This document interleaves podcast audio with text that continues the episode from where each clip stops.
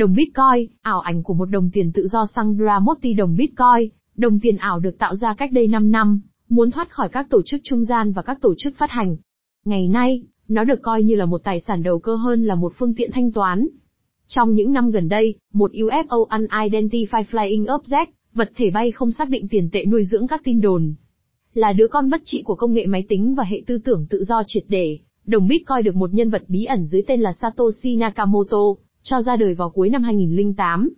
Mục tiêu của nó, tạo ra một hệ thống thanh toán mang tính phi tập trung hoàn toàn, về mặt lý thuyết có khả năng hoạt động, mà không có sự can thiệp của các ngân hàng và của nhà nước.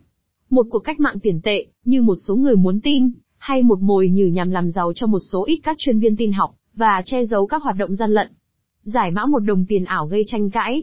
Một đồng tiền đồng đẳng đồng Bitcoin, trước hết là một giao thức máy tính được thiết kế để thực hiện các khoản thanh toán trực tuyến, mà không cần thông qua một bên thứ ba đáng tin cậy. Trong hệ thống tiền tệ cổ điển, ngân hàng là người giữ sổ sách tất cả các giao dịch. Trong hệ thống đồng Bitcoin, người sử dụng tự mình thực hiện các giao dịch được diễn ra công khai, trên một mạng đồng đẳng. Một công nghệ mật mã phức tạp đảm bảo tính an toàn của hệ thống, cũng như tính vô danh của các bên tham gia giao dịch, được lưu hành mà không qua trung gian, đồng tiền mã hóa cũng không cần đến người phát hành, việc tạo ra các đơn vị thanh toán, đồng Bitcoin, được giao thức xác định trước. Nó tưởng thưởng những người tham gia tập trung sức mạnh tính toán, của các máy tính cho quá trình xác nhận các giao dịch. Người ta gọi họ là những công nhân mỏ, một sự ám chỉ đến vàng, mà hệ thống đã lấy nguồn cảm hứng. Bởi vì lượng tiền đồng Bitcoin có giới hạn, việc phát hành tiền tệ phải giảm một nửa mỗi 4 năm một lần, để đạt được mức trần 21 triệu đồng Bitcoin vào khoảng những năm 2040. Chỉ có hơn 14 triệu đồng Bitcoin đã được phát hành. Theo thời gian, việc khai thác đồng Bitcoin ngày càng trở nên tốn kém, phụ thuộc vào sức mạnh tính toán và năng lượng. Những người đam mê công nghệ, và những nhà tự do triệt để một cách khác để có được đồng Bitcoin là, lên một trong các nền tảng Internet, nơi mà nó được trao đổi với nhiều đồng tiền khác theo một tỷ giá, dao động đáng kể tùy theo mức cung và cầu. Như vậy, đồng Bitcoin ngay tức khắc đã thách thức các đồng tiền chính thức, đủ để thuyết phục đồng thời những ai ủng hộ các phần mềm tự do, và các nhà kinh tế theo chủ nghĩa tự do triệt để, kẻ thù của mọi sự can thiệp của nhà nước vào nền kinh tế. Là đồng tiền phi tập trung, xuất phát từ một giao thức công khai và hoạt động với một phần mềm mã nguồn mở, đồng Bitcoin, theo lời của một trong những người khởi xướng, doanh nhân Pierre Noizat, là hiện thân của một đồng tiền tự do mà không ai có thể kiểm soát. Không giống như các đồng tiền xu và tiền giấy, vốn là độc quyền công cộng, và cũng không giống như các bút tệ được tạo ra bởi các ngân hàng, hoặc các đồng tiền ảo khác được kiểm soát bởi các công ty tư nhân. Với đồng Bitcoin, các nhà kinh tế theo chủ nghĩa tự do triệt để đã tìm thấy chén thánh, Sangraan, một hình thức vàng kỹ thuật số được sản xuất với số lượng có hạn, không thể bị các nhà nước lúc nào cũng thiên về việc in tiền, làm gia tăng số lượng. Nhưng giới hạn tuyệt đối của cung tiền có hai hậu quả tiêu cực, một sự biến động cực kỳ, khi cung không thay đổi, thì mọi biến động của cầu sẽ tác động đến giá cả, và một xu hướng giảm phát mang tính cấu trúc, nếu cầu của đồng tiền này tăng với sự nổi tiếng của nó, thì giá cả sản phẩm và dịch vụ được thanh toán bằng đồng Bitcoin phải giảm xuống. Vì thế, điều tốt hơn hết là tích trữ nó hơn là tiêu xài nó.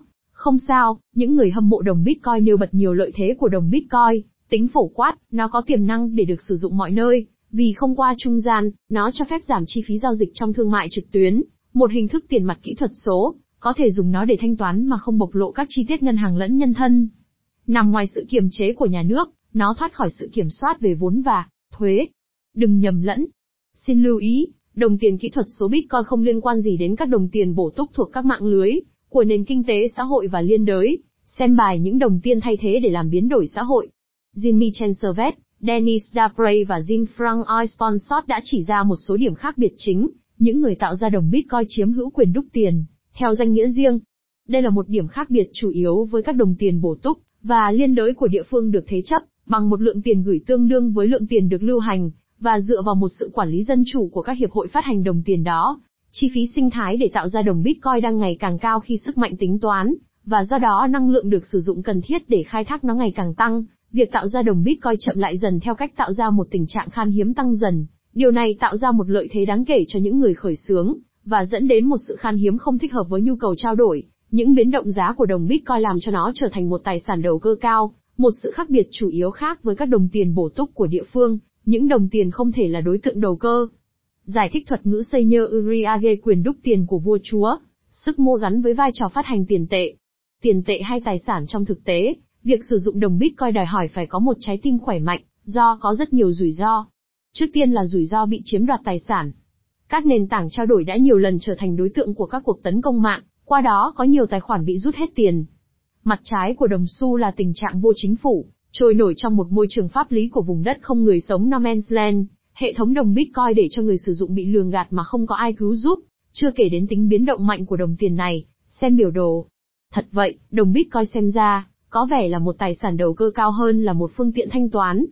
Đây là một đầu tư mang lại lợi nhuận cao bất thường, ít nhất đối với những người tham gia đầu tiên, trong số đó chắc có chính nhân vật bí ẩn Nakamoto, đồng tiền ảo, không có giá trị gì vào năm 2009, đã được giao dịch với tỷ lệ một đồng Bitcoin ăn 250 đồng euro vào tháng 3 năm 2015, và giá của nó đã bay cao lên đến mức 800 euro vào tháng 11 năm 2013. Một điều làm cho nhiều người mơ mộng, và thu hút sự quan tâm của một số quỹ đầu cơ. Ngược lại, việc sử dụng đồng Bitcoin như là một phương tiện thanh toán vẫn còn hạn chế. Sự khuyết danh cho phép hệ thống làm bình phong cho nhiều hoạt động gian lận khác nhau. Như trang web Sirot, một siêu thị thực sự buôn bán ma túy trực tuyến, đã bị đóng cửa vào tháng 10 năm 2013.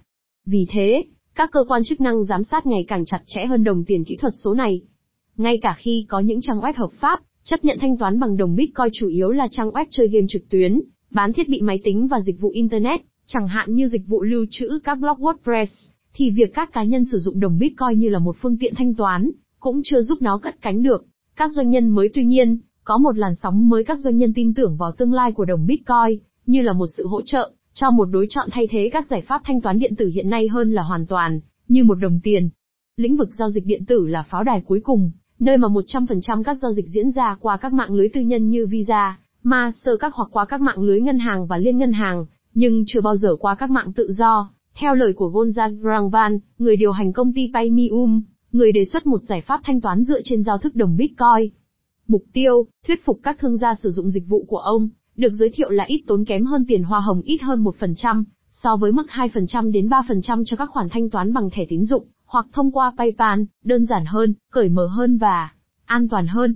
Cụ thể, các khoản thanh toán sẽ diễn ra qua mạng đồng Bitcoin, nhưng đồng Euro có thể vẫn là đơn vị thanh toán và là phương tiện thanh toán rõ ràng, và là một đối tác được ngân hàng bảo lãnh. Vì vậy, bỏ qua một bên thứ ba đáng tin cậy, và một đồng tiền dựa vào nhà nước không phải là điều dễ dàng. 5 năm sau khi ra đời, đồng Bitcoin đang tìm kiếm tương lai của nó trong khuôn khổ pháp luật. Không phải với tham vọng cạnh tranh với đồng đô la Mỹ, mà là chia bớt một phần nhỏ của chiếc bánh mạng thanh toán. Một mục tiêu kém hoành tráng hơn. Huỳnh Thiện Quốc Việt Dịch